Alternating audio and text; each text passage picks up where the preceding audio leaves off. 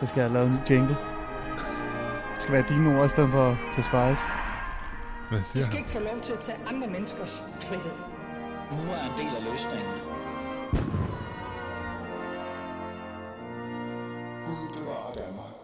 Nu har jeg en meget, meget interessant og i sig selv også en vigtig øh, øh, gæst i studiet fra Fæderlandet, Kåre Dybvad Bæk, udlændinge- og integrationsminister. Velkommen til. Tak for det. Det, jeg gerne vil tale med dig om, det er, har regeringen indledt et øh, opgør med den her stramme udlændingepolitik, som du tit står øh, i, i mit studie og faktisk forsvarer? Skal regler om tildeling af statsborgerskab for eksempel ændres, og, øh, og lægger beslutningen om at give de afghanske kvinder asyl egentlig op til en form for rethink af beskyttelsesbehovet? Jeg har ikke engang nævnt Rwanda endnu. Øh, det bliver en interessant 55 minutter, hvor jeg er nysgerrig og åben forsøger at finde ud af, hvad er det her for en regering hen over midten, og hvor er deres øh, udlænding- og integrationspolitik? Er du frisk på det? Det er jeg frisk på. Så lad os komme i gang.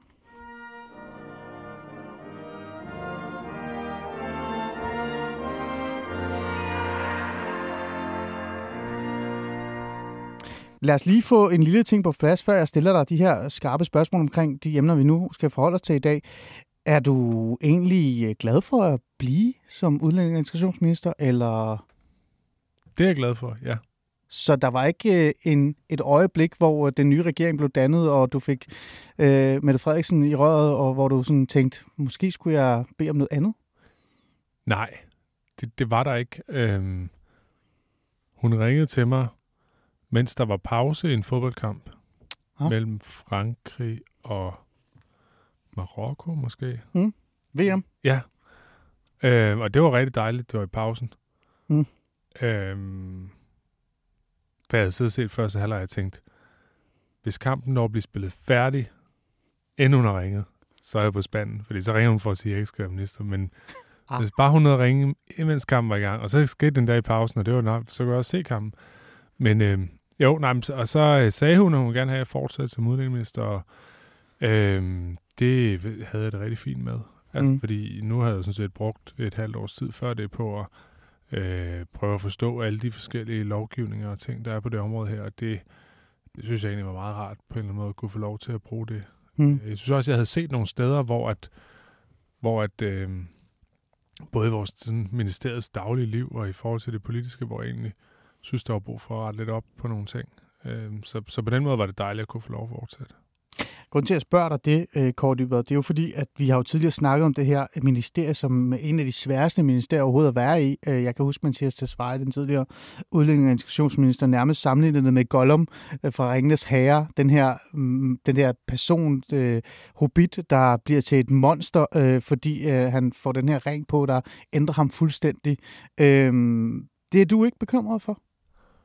Jo, jo, det er det bestemt også. Altså, øh, jeg vil sige, når jeg går ud øh, af min ministergang, jeg var vant til at være i Indrigsministeriet, Boligministeriet, der øh, er der jo sådan en minister øh, øh, portrætter ude foran, altså hvor man kan se alle dem, der har været det før.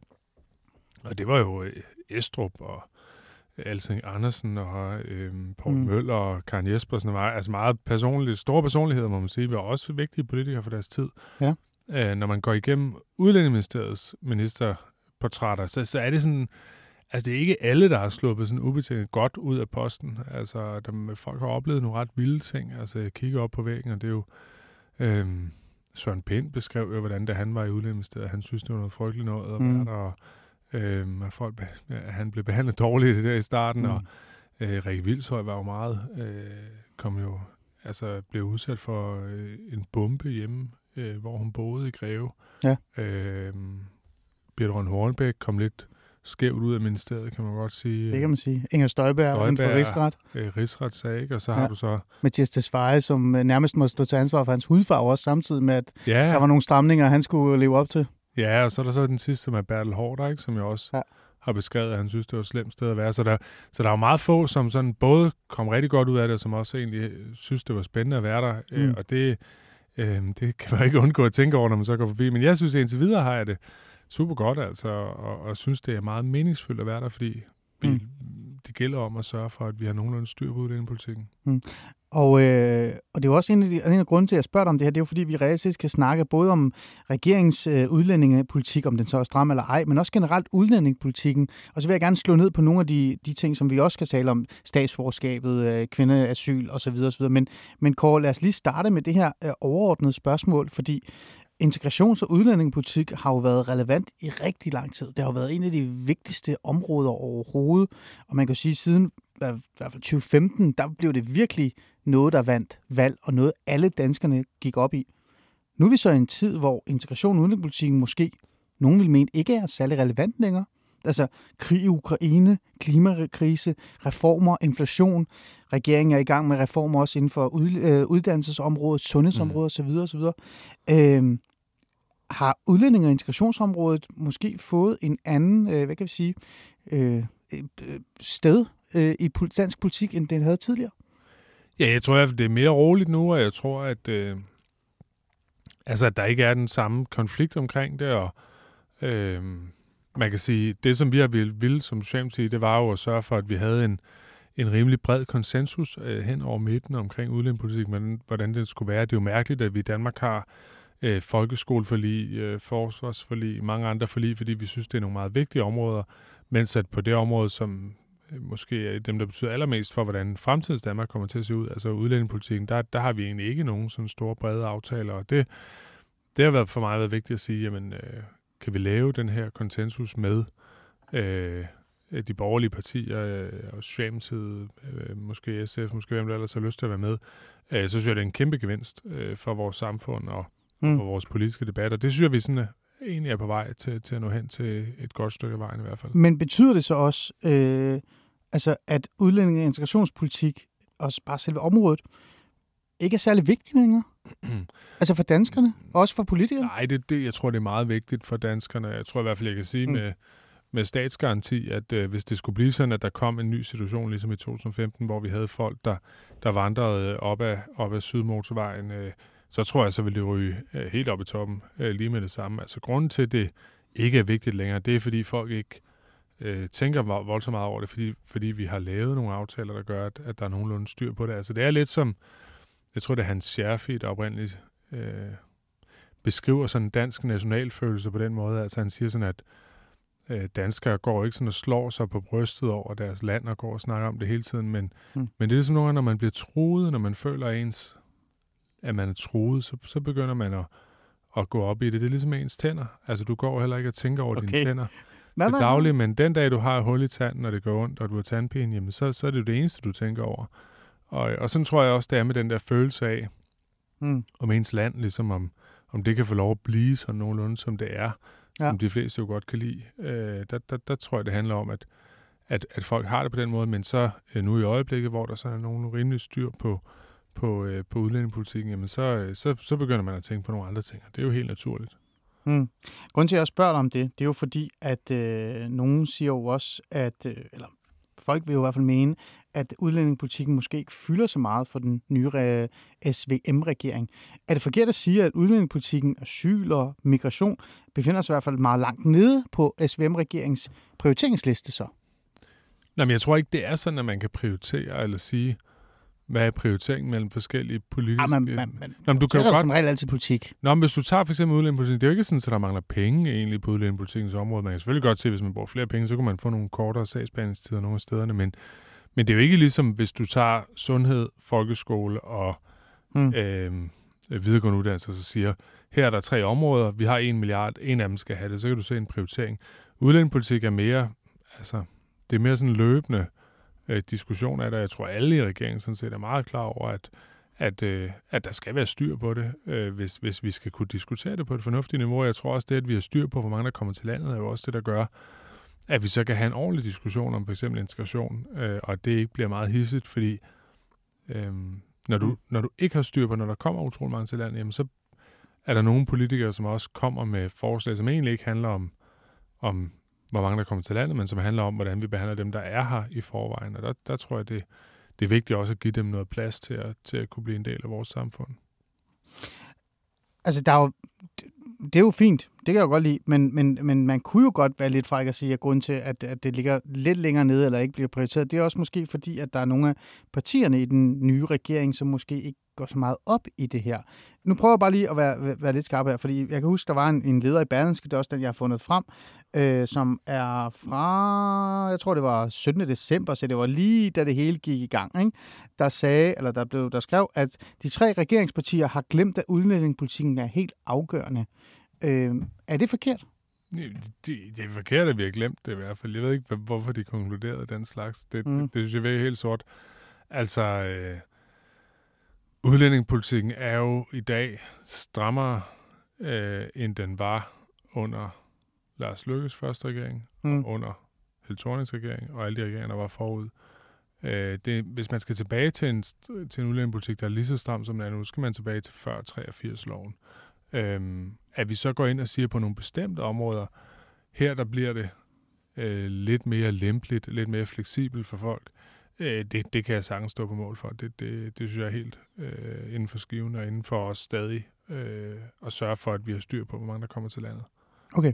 Okay.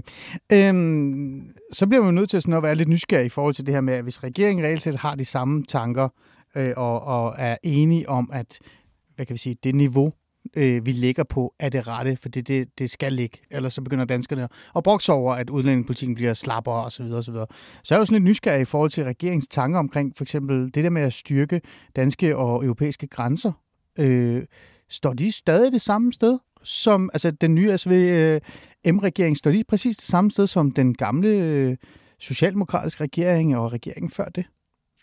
Ja, altså det, det er det, vi turnerer med, og vi har lige været med til at skrive et brev til EU-kommissionen på vegne af otte lande, øh, baltiske lande og Østrig, Grækenland og flere andre, hmm. øh, hvor vi øh, ønsker en klar prioritering af grænsekontrol, af øh, det at kunne øh, have styr på, hvor mange der kommer til Europa, stoppe den med asyl, øh, det asylsystem nu, som, som der er i øjeblikket, som er dysfunktionelt.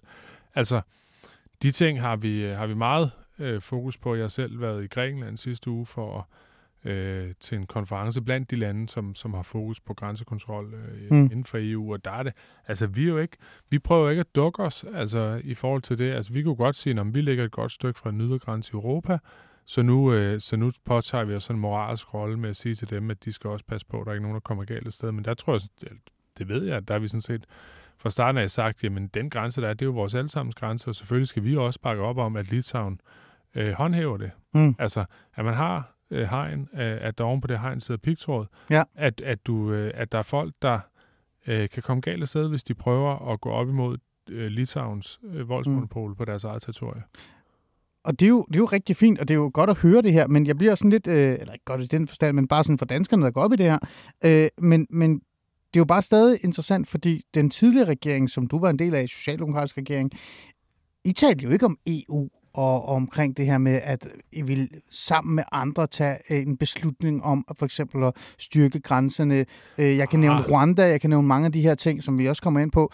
Øh, nu er der kommet en ny regering, og, øh, og, og nu er det europæiske beslutninger og europæiske løsninger, Kåre Dybred. Altså, Ej, det er det, jeg, er det, det samme, vi, synes vi, du? Vi gjorde ret meget for at understøtte blandt andet de, de lande, der ligger ude på grænsen af, af af EU. Men når vi øh, snakker om europæiske jo, altså, men høre. grænser, danske det grænser for den så Jeg synes, det kan fuldt ud mening at sige, at der er en større del af de penge, der bliver betalt ind til EU, som skal gå til at holde styr på vores grænser.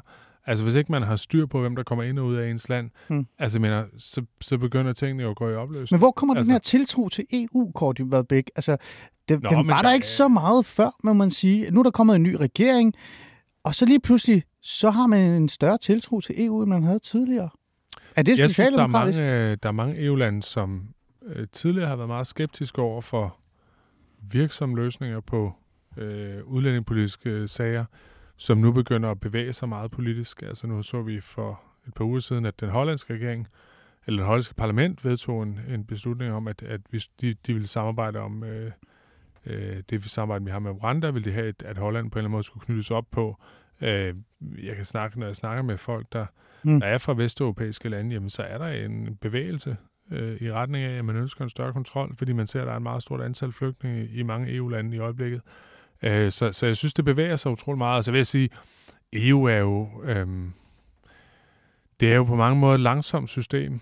Øh, det skal der ikke være nogen hemmelighed, men man skal også bare huske på, når det kommer til sådan noget som grænsekontrol, så har de også bevæget sig. Det, det, det er man blevet meget dygtigere til. Det grænsekontrolagentur, som hedder Frontex, det er i dag Mm. den største myndighed i EU. Altså Mm. det største enkelt kontor, som EU opretholder, Mm. mm. ligger nede i Warszawa, deres hovedkvarter. Det er bare, det er bare for at sige, at det, det har et enormt stort fokus, øh, fordi Mm. folk godt kan se, hvad sker der, hvis man ikke har styr på det, jamen, så begynder Ja. at sejle internt. Jamen, altså, øh, jeg kan jo ikke, øh, jeg kan ikke sige, at det er forkert, det er de ting, du siger. Men det er bare fordi, at jeg kan ikke lade være med at glemme, at for eksempel uh, Mette Frederiksen, som er din uh, leder, kan man sige, men også et, øh, Danmarks statsminister, er jo faktisk blevet kaldt en af de mest øh, EU-skeptiske statsminister, Danmark har haft. Og i 2020 kaldte hun øh, planerne om et større EU-budget som altså fuldstændig gak, fordi man netop havde den her lidt kritiske tilgang til EU det er jo den samme kritiske tilgang, I havde i forhold til for eksempel det med at, øh, med at skabe nogle, nogle lejre i, i et andet sted end EU. Ikke? Nu var det så Rwanda, der kom på tale, og så videre, og så videre.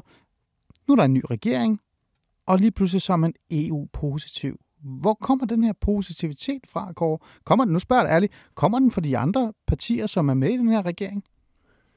Jeg synes, det var overdrevet, noget af det der, der blev sagt omkring, at vi skulle være så EU-skeptiske. Øh, Det var overdrevet. Ja, det synes jeg nok, det var. Var Mette Frederiksen også overdrevet, øh, overdrevet, når hun sagde de ting, som hun gjorde i forhold til for eksempel EU? Jeg synes, det var meget rigtigt, det der blev sagt. Nå. Men, men hvad hedder det? Øh, jeg synes, det blev udlagt som om, at så skulle hun være den mest EU-skeptiske statsminister Mm. nogensinde. og Sådan noget. Det virkede mere som sådan en... Det virkede mere som sådan nogle gange... Jeg har nogle gange lidt ondt af nogle af de der kommentatorer, der sidder inde i fjernsyn og radioprogrammer og sådan noget. Er det mig, du taler om nu? Nej, men Ah, sådan okay. nogle politiske kommentatorer. Det er også mig. de skal jo finde på noget hver uge at mm. sige, ikke? Altså, nogle gange så er der jo bare nogle uger, hvor der ikke er så meget at sige.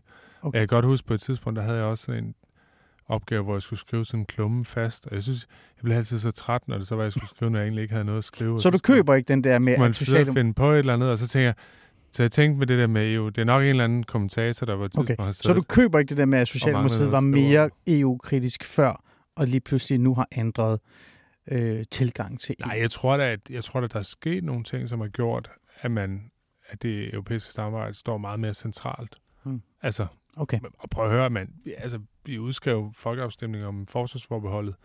Øh, jeg synes ikke, man kan sige, at den rene S-regering var EU-negativ. Altså, Nej, nej. det er det største flertal, der har været for øh, EU, øh, tror jeg, ved nogle af de afstemninger, der har været indtil nu. Hmm. Øh, så, så jeg synes, ja, jeg synes, Hmm. det var kørt op. Det virker som en kommentator, der manglede en klumme en fredag eftermiddag eller et eller andet. Okay.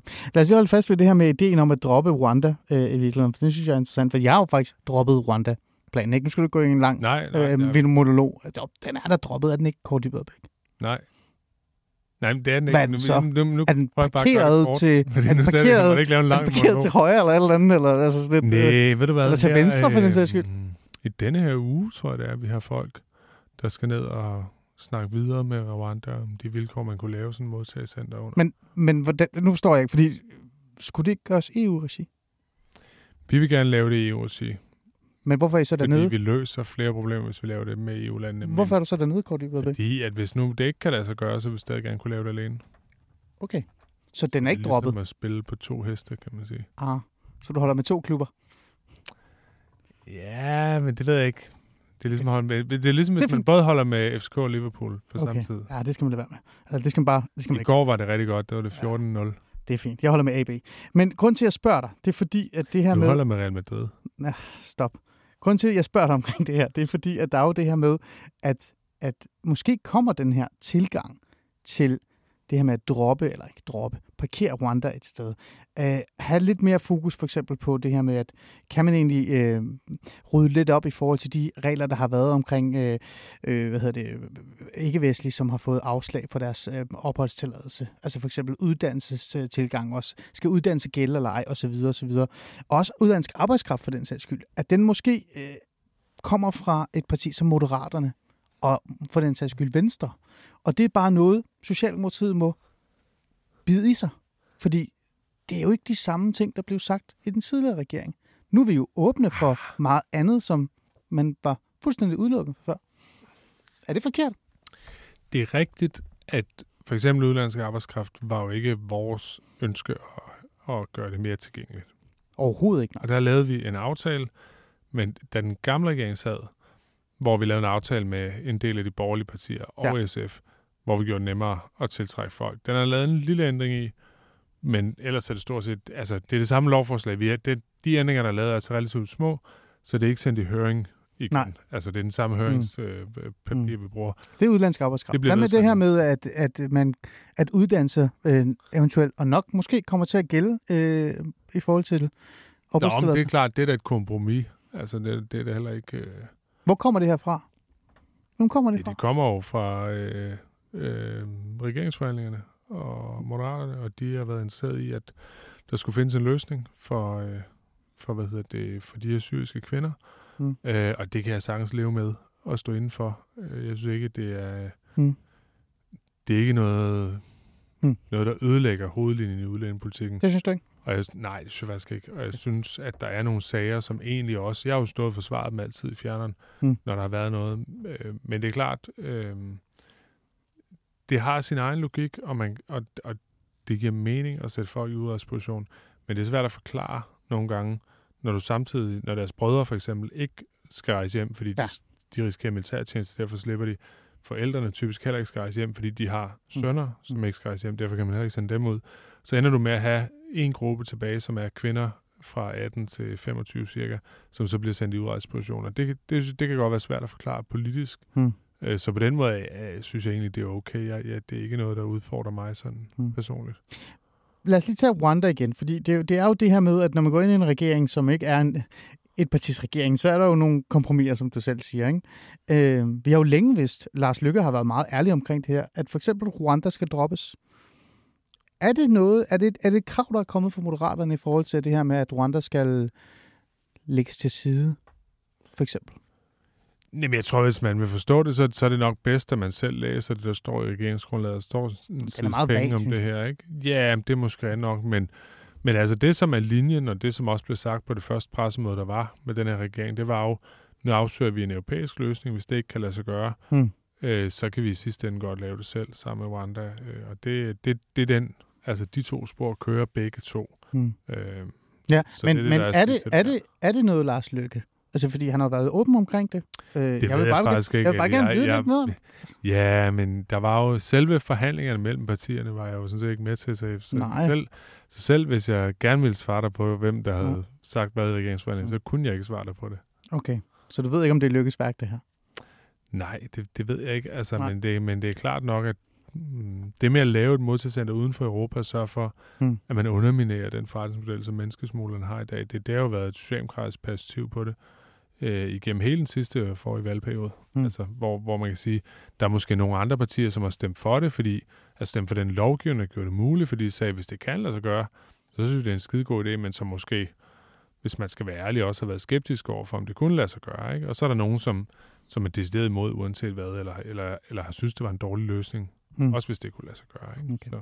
Altså, grunden til, at jeg spørger, det er jo netop for at få et indblik i, hvad er egentlig forskellene på øh, den nye regering og den tidligere regering Mm. i forhold til udlænding og integrationspolitikken. Og du siger til mig, man kan læse i det her, øh, det her stykke papir. Jeg synes, det er lidt vagt, så det er svært at, at, at finde ud af, hvad I egentlig gerne vil øh, med det. Derfor, det er derfor, jeg er nysgerrig. Og jeg tænker, Kåre Dybvad Væk, som er minister for, for området, nok også Ja. taler med sine kollegaer om, hvem Det det, er det er, der lige pludselig trak det her ud af hatten. Øh, det må du da gøre. Gør du ikke det? Eller Må du, altså... Nej, det gør jeg ikke, men, men jeg kan sige, altså, men det er jo ikke, man behøver jo ikke være, have den store eksamen øh, for, for at kunne, øh, for at kunne kommentator. gennemskue, Nej. ja, som politisk kommentator, som ledvogter, Okay. som plejer at sige, nej, Nej. altså det, for at kunne gennemskue, at, at, øh, at Socialdemokratiet og Venstre nok ligger på en, øh, på en lidt mere stram linje sammenlignet med Moderaterne, men øh, og det afspejler selvfølgelig det regeringsgrundlag, der er. Altså det, det, det, Mm. det kan man jo se udefra. Nu er du jo kommet i, nu er I kommet i en SVM-regering, og du er jo udlænding- og integrationsminister for, for den her regering, som jeg på en eller anden måde er lidt bekymret for, ender i en, en mindre rabat, ikke? men lad lidt det skal vi ikke have en samtale om i dag. Øhm, derfor så bliver jeg sådan lidt nysgerrig med dine erfaringer indtil videre. Sådan, jeg tænker, du ved jo godt, hvor Socialdemokratiet står i forhold til udlænding- og integrationspolitikken. Er der noget, der har overrasket, der, der er kommet fra Moderaterne og Venstre i forhold til for eksempel åbne for lempelser for området? Er der noget, hvor du har tænkt, nå, den havde jeg ikke set komme?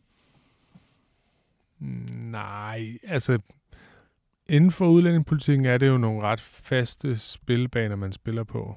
Altså det skyldes jo, Øhm, først og fremmest, at der er en masse konventionshensyn, der gør, at hvis der er nogen, der kommer med en eller anden kreativ idé, øh, så ender det som regel med at dø der, øh, fordi det kan ikke lade sig gøre, og man Mm. må ikke, og skal heller ikke diskriminere. Mm. Vi må godt diskriminere, sådan, så EU-land for eksempel har bedre vilkår. Folk fra EU-land har bedre vilkår, men mm. vi må ikke diskriminere og sige, øh, nu øh, skal vi have en særregel, hvor hvis man kommer fra Filippinerne, så Mm. øh, får man lov til at komme ind på det her opholdsgrundlag. Men det er jo- hvis det er jo strammere, men jeg tænker- Man ikke. Ja, men jeg, det er stramt, men jeg tænker i forhold til lempelser, fordi altså, Moderaterne og Venstre, som de er lige nu, så, kan jeg jo ikke, så bliver jeg jo helt nysgerrig, om, om de er kommet med nogle idéer eller nogle jeg synes, tanker, går som er på veje, endt dit altså. bord, hvor du synes, hold op. går- Nej, jeg synes også, det er det samme, når det kommer til lempelser. Altså det, det, som vi, det, som man kan lempe på, det er jo i høj grad det, som allerede er en del af diskussionen. Altså, du har en række ting, der handler om, hvor mange kommer der til landet. Altså, Mm. mm. øh, det handler om asyllovgivning, det handler om øh, spørgsmålet om øh, kvoteflygtninge, spørgsmålet om øh, ja, selvfølgelig arbejdskraft, som har sin egen logik, og så er der spørgsmålet om dem, der er her i landet. Hvad, hvad er deres vedblivende opholdsgrundlag? Altså, hvor let får du Og der er ikke noget nyt. ophold? Hvor let får du statsborgerskab? Der er ikke noget nyt for den her regering i forhold til det. Der er ikke... Jamen, der er jo det nye, der står i regeringsgrundlaget. Ja. Det handler om de syriske kvinder, som du siger. Mm. Det handler om øh, familiesamføring, og det handler om udenlandsk arbejdskraft. Det er sådan Mm. mm. de tre store ting, der, der er forandret. Ikke? Kort, Ibad, før vi går videre, så vil jeg bare gerne lige, øh, vil bare lige nysgerrig, for jeg har altid sådan tænkt over, at, at øh, når der bliver lavet den her SVM-regering, så er det nok moderaterne, der er det mest øh, lempelige. Det er nok dem, der presser lidt på på din regeringsdør og lige banker på og siger, "Ah, kan vi ikke lige kigge på det her? Øh, har jeg ret i det, eller er Venstre også begyndt at være et parti, ud fra det, du ser, et mere åben, øh, altså sådan en lempelsesparti i forhold til udlænding- og integrationsområdet? Jamen, nu er det ikke mig, der skal uddele karakterer til nej, andre nej, partier. men altså, nu men sidder jeg du på sige, nu har jeg jo jeg har et rigtig godt samarbejde med Venstres ordfører, Mads Fugled. Ja. Og en af de ting, som han øh, bekymrer sig meget for, og, og som jeg også har stor respekt for, det er spørgsmålet om ukrainske øh, flygtninge og deres vilkår i Danmark. Øh, Mm. og, og der vil jeg da sige, der er der en del også venstrefolk, som kommer med sådan, altså opfordring til os på forskellige måder, ligesom at give dem nogle, øh, nogle mere rimelige vilkår. Hvad er det for nogle rimelige vilkår, som Venstre Nå, men det på? kan jo være, nej, men det er jo forskellige, når man rammer virkeligheden, når man har 35.000 øh, øh, fordrevne, som kommer og skal ud i kommunerne, jamen, så opstår der problemer med deres øh, papirer og deres øh, Ja. øh, indkvartering og deres, øh, hvad for nogle ydelser de får osv. Der, der synes jeg generelt, der er der, det er noget af det, som, som Venstre øh, har, har Okay. gået meget op i. Altså, Så har der ikke været andre øh, ting? ikke noget, jeg har gjort opmærksom på i hvert fald. Kort Dybvad, øh, her til sidst, før vi går videre til øh, noget mere konkret. Øh, vil vi danskere egentlig se en ny form for udlænding- og integrationspolitik øh, fra den, den her regering? Det vil vi jo så ikke. Det vil bare være Det tror jeg ikke. det jeg tror- samme. Ja, det håber jeg.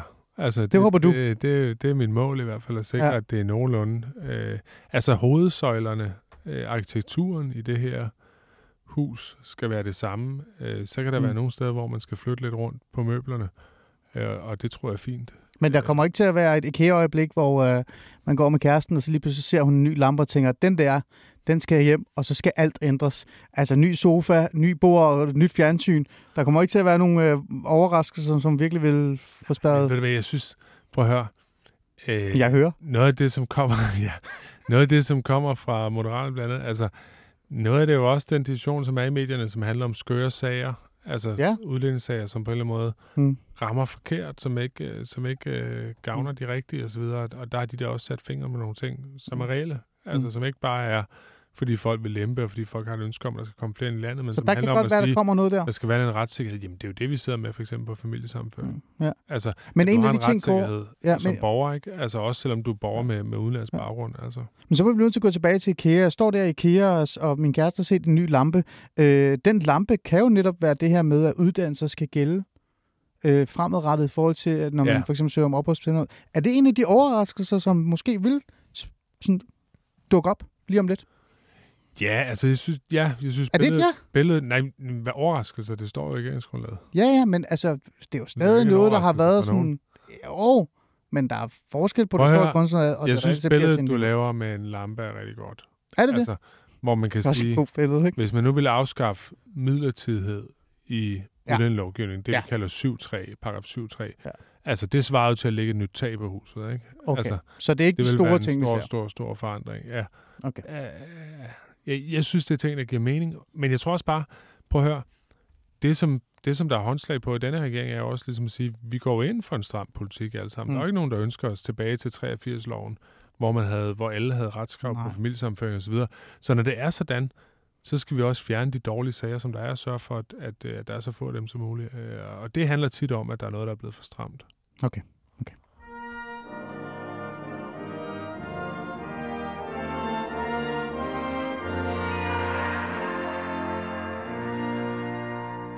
Du lytter til uh, Alice Fæderland, og jeg har Kåre Dybvad Bæk i studiet, udlænding og integrationsminister øh, for den nye SVM-regering regeringen hen over midten. Kåre Dybvad Bæk, før vi går videre og bliver sådan konkret i forhold til nogle sager, jeg gerne vil øh, stille dig nogle spørgsmål omkring. Har du egentlig forestillet dig, at du ville sidde i en regering, der var hen over midten med Lars Lykke ved siden af din, øh, din egen øh, leder? Jeg tror, jeg havde bedre kunne forestille mig det med Lars Løkke end, end med Venstre. Altså, Ah. øh, altså, jeg tror, vi gik jo til valg på at lave en regering over midten. Og når man gør det, så bliver man jo nødt til at tænke den tanke til ende. Altså, du kan ikke bare sige, nu siger vi til danskerne, at det vil vi gerne, for det ved vi, der er en masse danskere, der godt kan lide. Du bliver også nødt til at sige, hvis så flertallet eller mandaterne fordeler sig på en måde, øh, hvor, det, hvor det er en mulighed, jamen så skal du selvfølgelig også kunne gøre det. Mm. Og så er der mange, tror jeg, Mm. i hvert fald mange af jer også har diskuteret med, som siger, det kunne være skide godt med en, med en stor, bred regering med et socialdemokratisk politisk program. Mm. Og, det, og det bliver man jo også nødt til at tænke den tanke til ende, fordi sådan en regering bliver jo aldrig det, man selv vil have. Det bliver jo også med en masse af det, som de andre partier gerne vil have. Mm. Øhm, men Lad mig lige- jeg, lad mig jeg lige- var overrasket over, at Venstre kom med. Det, det havde jeg nok ikke forestillet Mm. Lad mig lige holde fast i Lykke meget øh, lige kort her. Øhm, er det fordi, du sådan ser Lykke ind og stinde som sådan en eller anden reform-socialdemokrat? Eller det er i hvert fald det, Nej, han nu er det jo til. ham selv, der her for nylig har sammenlignet sig med Jens Otto Krav. Det, det, Det er nemlig det. Ja, men han ved, hvordan han skal Ja, det gør han. vores hjerter Han bløde. kan- han men, kan det men, øh, men øh, nej, altså jeg, jeg tror, nej, jeg ser Moderaterne som en midterparti på samme måde som at Socialdemokratiet har været i regering med de radikale og med, Ah. øhm, med hvad hedder det, kristendemokraterne, med centrumdemokraterne. Altså Okay. så har vi jo til før 2001-valget, var der jo en levende tradition for egentlige midterpartier, altså forstået som partier, der kan skifte mellem blokkene. Hmm. Og, og det har vi så vendet os til, der ikke er, og nu er der så et igen, og det, det tror jeg bare, det bliver en del af politik i lang Hmm. tid fremover. Kort her. Øh, du siger, at det overraskede dig med Venstre. Hvor overrasket var du, at Venstre kiggede på det borgerlige fløj og sagde, vi vil sgu hellere have magten? Nå, men jeg fik det at vide af en, jeg kender, som, som selv har været aktiv i Venstre i mange år. Altså, hvordan, hvornår fik du det at vide? Jeg mødte ham på gangen, og så sagde han, øh, Vi kommer i regering. nu kommer der sgu en øh, SV-regering. Så sagde Okay. Hvem var det? Ej, men det vil jeg ikke sige, men så sagde jeg, det tror jeg sgu ikke på. Var han højere og lavere end mig?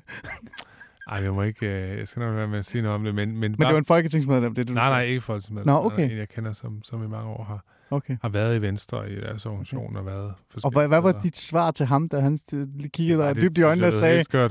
Øh, det var fordi, helt skørt? Ja, fordi der havde været en ret hård valgkamp, og vi havde været efter hinanden og så videre. Men øh, så tror jeg, jeg tænkte over det, så kunne jeg egentlig godt se sådan rationalet bag det. Altså når man lige havde Mm. var kommet hen over sådan Mm. det umiddelbare, hvor man tænkte, det var da alligevel utroligt. Men altså, når jeg ser på det nu, så kan jeg sagtens, altså, jeg var ude i Jyderup, øh, som er en by, der ligger i min valgkreds, og der, øh, der var der sådan noget julebryg arrangement. Ja. Øh, og så var jeg ude der i sådan en halv teatersal, de har. Og det var venstrefolk, der var der fra Erhvervsforeningen, og så var der en masse socialdemokrater også. Og øh, så, da de, set, da de så, at jeg var der, så gik formanden for Erhvervsforeningen op og sagde, jeg var så glad for, at der var en minister, der var kommet her i dag, og så vil jeg gerne sige tak for det, og det var dejligt, at jeg bakkede op og sådan noget. Ja. Og så kiggede jeg rundt, og så tænkte jeg, der var ikke meget forskel på de folk, der var i den sal, om det var venstrefolk eller socialdemokrater. Det var, de levede det samme liv, kan man sige. Selvfølgelig var der nok Men, måske men, flere venstrefolk, der var privatansat, og de var måske også tjente måske lidt mere generelt, men, men egentlig var man jo sammen om de fællesskaber, der Mm. er i Jyderup, og Så- derfor synes jeg også, det giver mening at diskutere, kan man prøve at tage dem sammen på landsplan også? Altså. ja, selvfølgelig trækker du Jyderup anekdote ind i det hele, for at gøre dig mere folkeligt. Det er fint kort dybere væk, men kort her, meget kort, siger du egentlig, at Venstre er blevet mere socialdemokratisk? Nej, altså det siger jeg ikke. Åh, lidt. Prøv at høre, det er en stående anklage mod Venstre, at de er socialdemokratiske, ligesom det er en stående anklage mod Socialdemokratiet, at vi er blevet borgerlige.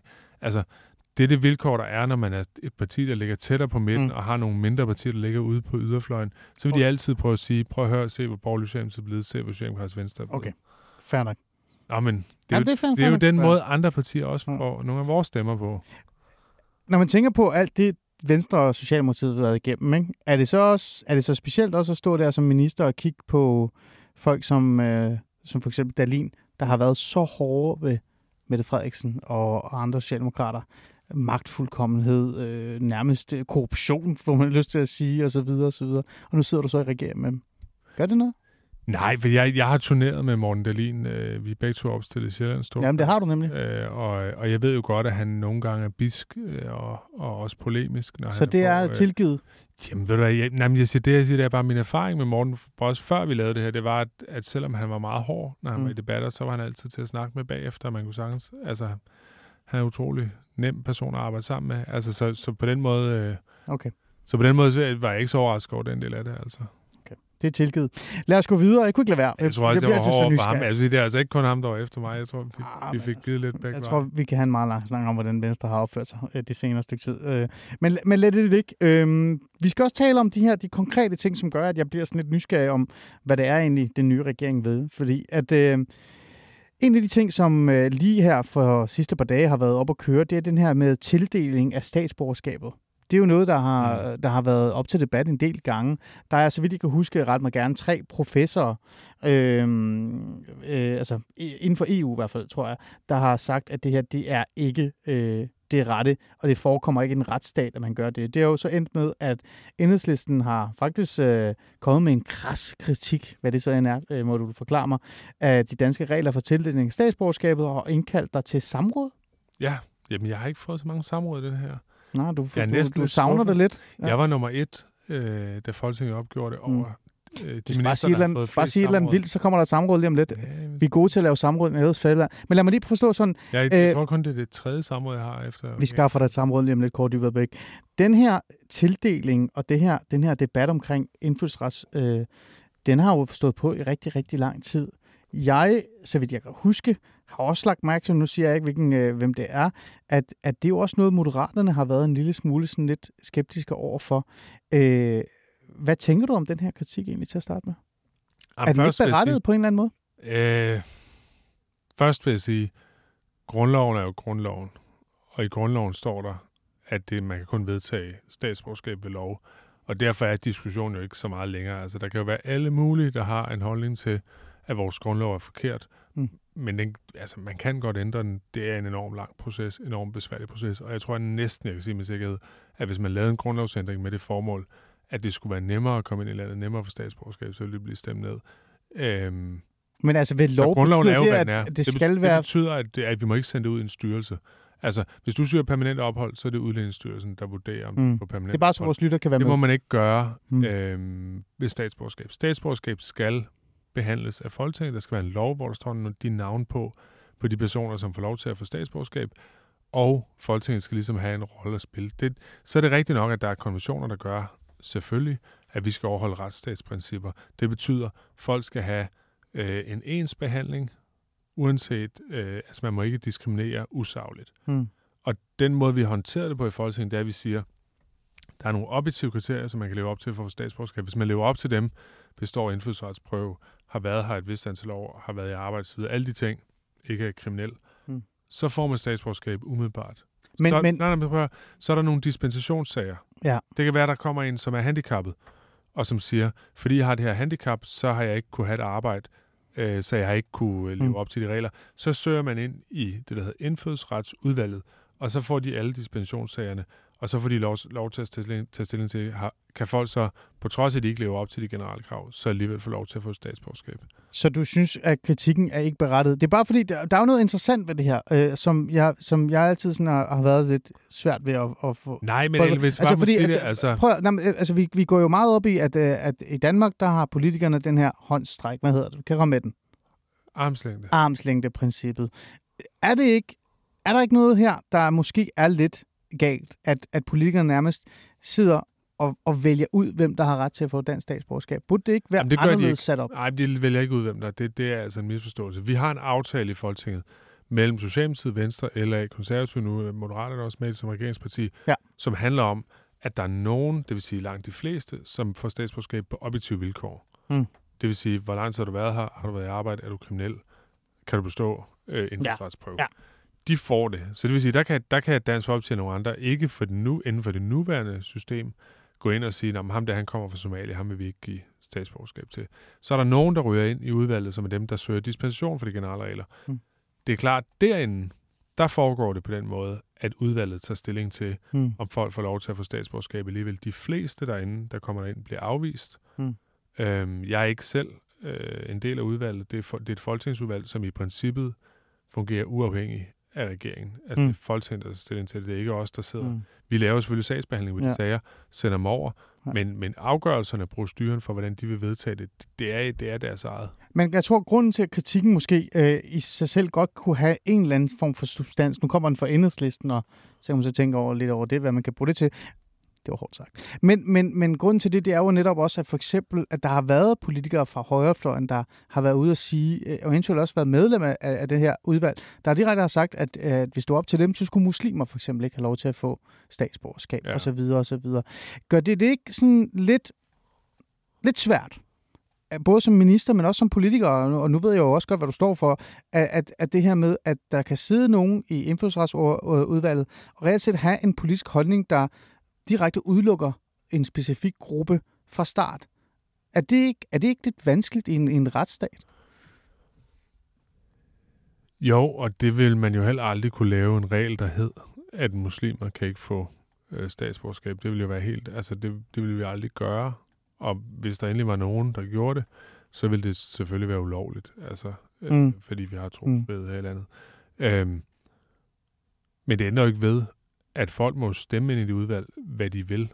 Altså nu uden at afsløre sådan konkrete sager, Mm. så er det jo en ret kendt omstændighed, at, at der er nogle partier, som næsten altid stemmer imod, og nogle Ja. partier, der næsten altid stemmer for. Øh, måske endda uden at have læst alle sagerne i dybden. Altså hvis Ja. vi bare tager dem, den omgang, der var her øh, i januar og februar måned, Mm. der havde man 180, så vidt jeg husker, sager, der skulle behandles. Sådan en sag kan jo sagtens bestå af, ja, nu kan jeg huske, om det er 40-50 sider, altså med bilag, dokumenter, redegørelser osv. Hvis du forestiller dig, at du får, du er det eneste medlem for dit parti i et udvalg, og du får 180 sager øh, på 50 sider hver, du skal læse dem, Mm. øhm, altså, så, så vil jeg sige, så er det realistiske bud nok, at man ikke får læst dem alle sammen helt i bund.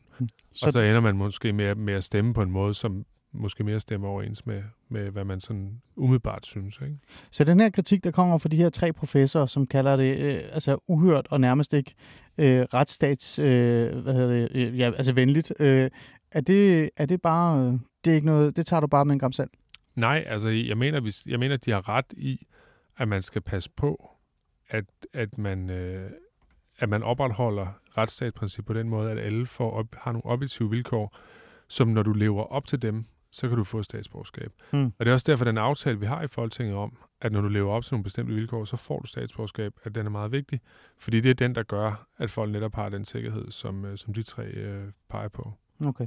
Så der er ikke noget at komme efter. Så hvad er dit svar egentlig til hjælpeløn nu hjem lidt, når du skal til samråd? Nå, men jeg har ikke fået papirerne endnu, men, men altså, ja, mit svar er, at, øh, at grundloven øh, skal vi overholde, øh, og den vil vi heller ikke øh, prøve at, og, øh, at lave om på. Øh, og derfor så er der, øh, så er det ved lovgivning, at man laver statsborgerskab, og at vi i en aftale med Folketingspartiet prøver at sige, at der så derudover er nogle objektive vilkår, hvor hvis man lever op til dem, så får man statsborgerskab uanset, øh, uanset hvad. Okay. Jamen, så er, det, så er det på plads. Jeg blev bare nysgerrig, fordi at, øh, det virkede som om, at det her, det måske... Man ved jo aldrig med den her nye regering, hvad, hvad der, hvad, hvilken dør, der kan åbne. Nej, hvilke men lamper tror, man kan det tage med jo hjem. Også, det er jo også blevet, hvis jeg bare lige må slutte af på det, altså det er jo også blevet politiseret. Altså, der er jo, det Hvad er jo... blevet politiseret? Nå, altså, men det her med det her, her, tildeling af statsborgerskab? Ja, og spørgsmål, jeg tror, det var, var det ikke, øh, hvad hedder han, Mikkel, Mikkel Bjørn Sørensen? Mikkel Bjørn fra- Sørensen, som er en del af Dansk Folkeparti, Dansk tidligere Nye Borgerlige, ja, som, som, øh, som sagde, at han ville stemme mod alle øh, Ja, muslimer, ja. så vidt jeg kan huske. Ish, Og det er sådan, øh, altså, jeg tror, øh, uden at jeg har siddet der, så ville mit gæt være, at, at Nye Borgerlige nok alligevel havde stemt imod det meste, men, men, Ja. men det var jo en god debat, han fik sat i gang. Altså, Ja, og det er jo også nogle gange en Mm. drift for en, for en politiker. Okay. En anden debat, som jeg synes er meget interessant, som er meget mere interessant det her, nu tog jeg det her op, fordi at, at, at for at få et overblik over, hvad du egentlig tænkte omkring det, det er jo det her med også, at for eksempel og, øh, øh, beslutning om at give afghanske kvinder asyl. Mm. Jeg blev lidt nysgerrig i forhold til den her regering. Øh, hvorfor er det, at afghanske kvinder øh, skal have asyl, men syriske kvinder, eller syriske mænd, eller iranske mænd, eller iranske kvinder for den sags skyld, der er en revolution i gang øh, i Iran, ikke skal have asyl? Mm, jamen, det er jo i sidste ende en, en, vurdering, der ligger hos myndighederne. Altså, det er jo ikke noget, jeg sidder og råder med. Nej, nej. Så, så når men du har er du for eksempel, når, hvis for... du tager Syrien for eksempel og siger, hvorfor kan vi sende folk tilbage til Damaskus, øh, ja. andre regioner også? Altså, så handler det jo om, at man i udlændingestyrelsen og i flygtningenævnet kommer til nogle faglige konklusioner omkring de steder, Mm. hvor, man, hvor ens vurdering simpelthen er, at der kan man godt sende folk hjem til. Og- det blander jeg mig ikke i, og. Mm. det vil jeg også helst være fri for, fordi jeg, jeg kan sige med sikkerhed, at hvis jeg skulle blande mig, hvis jeg skulle sidde med kortet og pege på, hvad for nogle regioner i Syrien eller Afghanistan eller Iran, hvor vi godt kunne sende folk tilbage til, så ville det hurtigt blive noget rigtig råd. Mm. Øh, Og derfor er det godt, at vi har uafhængige myndigheder, som kan tage sig af det. Men startede det ikke en samtale eller en diskussion, en debat, som jeg faktisk ofte har efterspurgt længe omkring? Hvad er egentlig beskyttelsesbehovet? Altså, hvad er det egentlig at være, hvad betyder det egentlig at være Mm. flygtning i Danmark? Eller, altså, eller være på midlertidig ophold? Fordi Jamen, man kan, er ikke, rigtigt, und, man kan jo ikke undgå at Ja. tænke sådan lidt, ja, jeg ved godt, du siger, det er styrelse og så videre, og så videre, men man kan jo ikke undgå at kigge på det og så tænke, okay, den seneste tid, der har ukrainske kvinder og ukrainske mænd fået opholdstilladelse, eller været midlertidig, eller asyl, temmelig hurtigt, ikke? Øhm, og nu er det afghanske kvinder, øh, og hvor lang tid kan det så blive? Kan det så blive her for evigt, indtil Afghanistan er, hvad kan vi sige, væk med Taliban? Det kommer nok aldrig til at ske. Det sætter jo nogle debatter og nogle samtaler i gang omkring det her med øh, beskyttelsesbehov i Danmark, gør det ikke det? Hvad det så egentlig er? Jo, øh, men det er jo det centrale i det, og det kan man sige, det er jo det, der er ændret, og som blev ændret i 2014 under, under den daværende SR-regering, altså at man, at man sagde, øh, når du er her som flygtning, så er det midlertidigt. Øh, det vil sige, at du skal vende hjem igen. Er det stadig Øh, midlertidigt, når man Det- kigger på sådan en sag som Jamen, det er jo det, afghanske... Øh, Altså, det er jo det, vi kvinder. giver efter det, der hedder 7, altså udlændingelovens paragraf 7.3, ikke? det ved jeg altså, godt, men hvad tænker du? Mm, Jamen, det er udgangspunktet, at det er midlertidigt, men det er klart, vi skal jo samtidig overholde de konventioner, som vi er en del af. Og der siger den jo for eksempel klart, at ja, for eksempel sådan noget som militærtjeneste, det Mm. regner man som nedværdigende, Mm. mm. øh, altså øh, inden for menneskerettighederne, som, som noget, man ikke kan sende folk tilbage til. Og der, øh, det gør jo så, at, at det måske er svært at opretholde det i realiteten, men for alle dem, øh, hvor det giver mening, der, der, altså hvor man kan, der Mm. synes jeg, det giver mening at forsøge at sige, når der er fred og rolige forhold i et land, så kan man Ja. vende tilbage. Og så ved jeg godt, at der er nogen, der siger, jamen er der det i Damaskus og så videre. Øhm, og det er jo også igen en faglig diskussion mellem, øh, mellem øh, ja, myndighederne og så, Mm. mm. så for eksempel interesseorganisationer og NGO'er. Men det ændrer jo ikke ved, at øh, vores udfordring har været gennem historien, at alle dem, der er kommet som flygtninge, er jo blevet boende. Altså der er meget få. Ikke taget tilbage. Hvis du tager, øh, ja, det, jeg tror den sidste store gruppe, vi snakker om, det er måske de tyske flygtninge, der var her efter krigen. De tog sig hjem igen, Mm. øh, næsten alle sammen. De blev heller ikke behandlet særlig godt, så jeg ved ikke, om det er sådan den, den bedste sammenligning. Nej.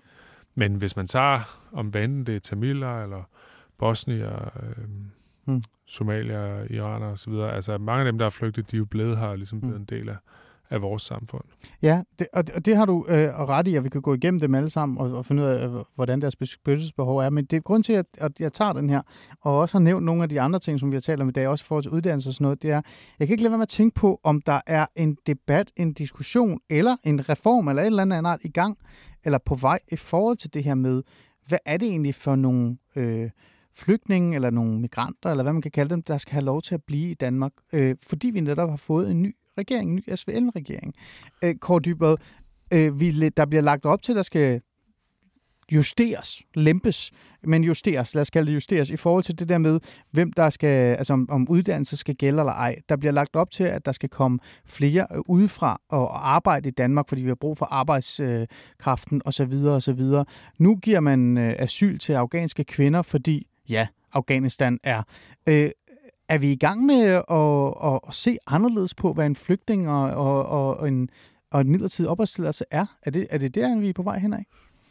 Nej, det, det synes jeg ikke. Altså, øh, Men når man kigger de her ting igennem, så virker det jo som om, man begynder at stille og roligt og, og pille ved i de ting, man Det- har stået synes, fast på de senere par år. Ja, men jeg ved godt, der er nogen, der gerne vil tale det op til en masse ting og sådan noget, men det er ude i hjørnerne det her. Altså, det er ikke inde i, i, i sådan det væsentlige. Og, Hvad er det, det væsentlige, du ikke synes, jamen, der det, væsentlige, jamen, det væsentlige handler jo om, hvordan du betragter det her. Altså, jeg, jeg synes jo stadig, når jeg er til rundt og diskuterer det i Europa, øh, så er der jo nogen, der stadig siger, øh, det er enormt positivt for vores samfund økonomisk, hvis vi får flygtninge fra for eksempel fra Mellemøsten. Ja. Altså, øhm, og, og, Er du enig i det? Nej, det er jeg ikke enig i. Altså, jeg, jeg mener, Overhovedet der er nogle, Nej, jeg mener, der er nogle udfordringer i for eksempel syriske flygtninge. Altså, jeg har Mm. kvinderne, der kommer fra Syrien, har en meget lav beskæftigelsesfrekvens. Der er, det er under hver tredje af dem, der er i arbejde, selvom de har været her otte år. Ja. Altså, så jeg mener, der er nogle store udfordringer ved det. Mm. Og der, der tror jeg, at der er stadig lidt forskellige syn på. Sådan, at der er nogle steder, hvor man siger, at det er en meget stor fordel. Øh, hvor, hvor jeg tror, jeg har det i hvert fald sådan at sige, øh, det kommer til at have en økonomisk omkostning. Det kommer også til at have en kulturel omkostning for vores land, hvis vi tager et meget stort antal, for eksempel i Mellemøsten. Og derfor er det selvfølgelig selvstændigt mål at sige, hvis folk stille, stille og roligt og sikkert kan vende hjem til land, de kom fra, så synes jeg også, de skal gøre det. Mm. Altså også for at bygge deres eget land op, men, men først og fremmest fordi, at det aldrig var meningen, at folk skulle blive boende i Danmark som flygtninge. Jeg kan Mm. godt forstå, det er mere attraktivt Mm. at bo øh, i, en, øh, øh, Mm. i en lejlighed i Vejle, Ja, end ja. det er at skulle tilbage til Damaskus mm. for eksempel. Men, men det ændrer jo ikke ved, at der er flere hundrede øh, syre, som frivilligt er rejst hjem til, til Damaskus. Men det er jo din øh, holdning, kan man sige. Øh, er det er derfor, også som er socialdemokrat måske. og som politiker, men også som minister. Men, men det er jo den nuværende holdning. Med alle de ting, som jeg har nævnt her, og, og, og moderaterne og vinden i sejlene i forhold til, at udlænding- og integrationspolitikken øh, selvfølgelig er vigtig, men vi skal også åbne mere op, og vi skal også være mere, sådan, du ved, tænke lidt mere large. Øhm, vil du stadig stå fast ved, at, at der ikke er en form for rethink på vej? En mere en lempende tilgang til både det her at have et beskyttelsesbehov, øh, det med, hvem der skal komme til Danmark for at arbejde osv. osv. Altså det seneste, jeg har hørt, det var selv øh, Alex Vanopslag fra Liberal Alliance har været ude og sige, at vi har brug for arbejdskraft udefra. Øh, han har så ikke lige defineret, hvilken øh, mennesker det så end skal være. Øhm, Men det er, er vi på vej ind i sådan da en tid, hvor det hele åbner lidt op? Jeg er da også enig i, at vi har brug for arbejdskraft udefra. Du kan jo se på vores sundhedsvæsen mange andre Ja, steder. ja. Vi har brug for Men folk så er vi jo også på vej ind i en tid, hvor, hvor Vi sidder med udlændingepolitikken... Indien om, hvordan vi kan gøre det inden for de regler, der er, kan gøre det muligt også. Men Kåre, så er vi jo også på vej ind i en tid, hvor... ikke. Øh, Prøv at høre. Hvis du tager uden ind- indvandrerpolitikkens faser, så har du haft... Ja. ikke, så, ikke, ikke en lang sætning. Altså, er det ikke Jeg ja siger bare, at du havde en periode tilbage i 10'erne, først hvor du havde en meget hård indvandringsdebat, og du fik også strammet rigtig mange regler. Ja. Både under Torning, Enig. især under Lykke osv. Så har du haft en periode, sidste valgperiode, hvor man har fået systemerne til at fungere. Man lykkes med at sende rigtig mange hjem. Man Mm. lykkes med at få tingene på plads. Vi er det land i Europa, tror jeg, der har færrest i udrejseposition. Altså færrest, som deres egen land ikke vil tage imod. 500 mennesker er det hele cirka, der er afvist asylansøgere. Nu tror jeg, der kommer en fase, hvor man så kigger på de her regler over det hele og siger, okay, vi har strammet ud lovgivningen, det virkede. Vi har fået systemerne til at virke efter det. Øh, nu handler det også om at sørge for at se, hvor er det så nogle skruer, der er blevet indstillet måske lidt på en forkert måde, hvor vi kan få det til Mm. at fungere bedre. Og mere er der ikke i det. Det er det, det, vi er gang med. vi er ved at justere. Ja, det, det synes jeg. Mm. Altså, så er det klart nok. Altså, prøv at høre. Hvis der så øh, til næste år står øh, 100.000 mennesker nede ved grænsen, som gerne vil ind, og, og så viser det sig, at, at så havde vi ikke styr på det alligevel, så er det klart, så er det en ny situation. Men, men jeg mener, at vi er et sted nu med vores øh, udlændingepolitik, altså hvor mange der kommer ind i landet, øh, som, som er meget, meget behageligt for Danmark, sammenlignet med næsten alle andre europæiske lande. Vi har rigtig godt styr på det, både hvor mange der kommer til, men især hvor mange der ikke har lov til at være i Danmark, som vi sender ud af landet. Altså Mm. vi har cirka 500 i Danmark. Det, for et par år siden var det 1200. I Sverige, som har dobbelt stor befolkning som os, er det 30.000. Altså, vi, vi har rigtig godt styr på det, og det er en kæmpe fordel, altså. Så, jeg skal, så dem, som er lidt øh, bekymrede i forhold til udlændingepolitikken, de skal ikke forvente, at, at kæresten tager en, en, en sofa med hjem fra IKEA. Det bliver mere en, en lampe. Er det det, der er svaret til ja, ja det, det synes jeg, ja, det er et godt billede. Det er der, vi er. Kåre Dybvad Væk, øh, udlænding og integrationsminister. Glæder du dig ikke til den dag, hvor du eventuelt skal lave interviews, som der handler om noget andet end klima måske, end, end det her? Uh, nej, jeg tror, at klima vil jeg aldrig sådan Nej. på samme måde kunne... øh, Det, det, jeg tror aldrig, det har været sådan mit hovedfokus. Men, men uh, det her, det er jo, som jeg tror, jeg sagde engang, det er ligesom at... Da jeg var bolig- og indenrigsminister, der spillede jeg jo sådan en fløj op, øh, et stykke op ad banen, ikke? Og nu som ja. udlændingeminister, der står man nok nede i centerforsvaret Ja. Og skal takle igennem en gang imellem. Så som politiker er det jo en anden opgave. Hmm. Øh, men jeg synes ikke, det er en mindre meningsfyldt opgave, fordi, at man, øh, fordi man ikke er lige så offensiv og lige så meget ude for at score point, men måske mere står og skal forsvare nogle ting. Det, Mm. mm. det synes jeg bestemt giver lige så meget mening. Mm. Så øh, jeg, jeg, jeg, jeg er egentlig glad for det, også selvom jeg går forbi væggen derinde med ministerbillerne her til at tænke, at jeg kan vide, hvordan jeg selv ender. Ja. Ja. Det at arbejde med udlændingepolitik er jo bare aggressivt og Ja. og meget modvindspræget i forhold til mange andre områder.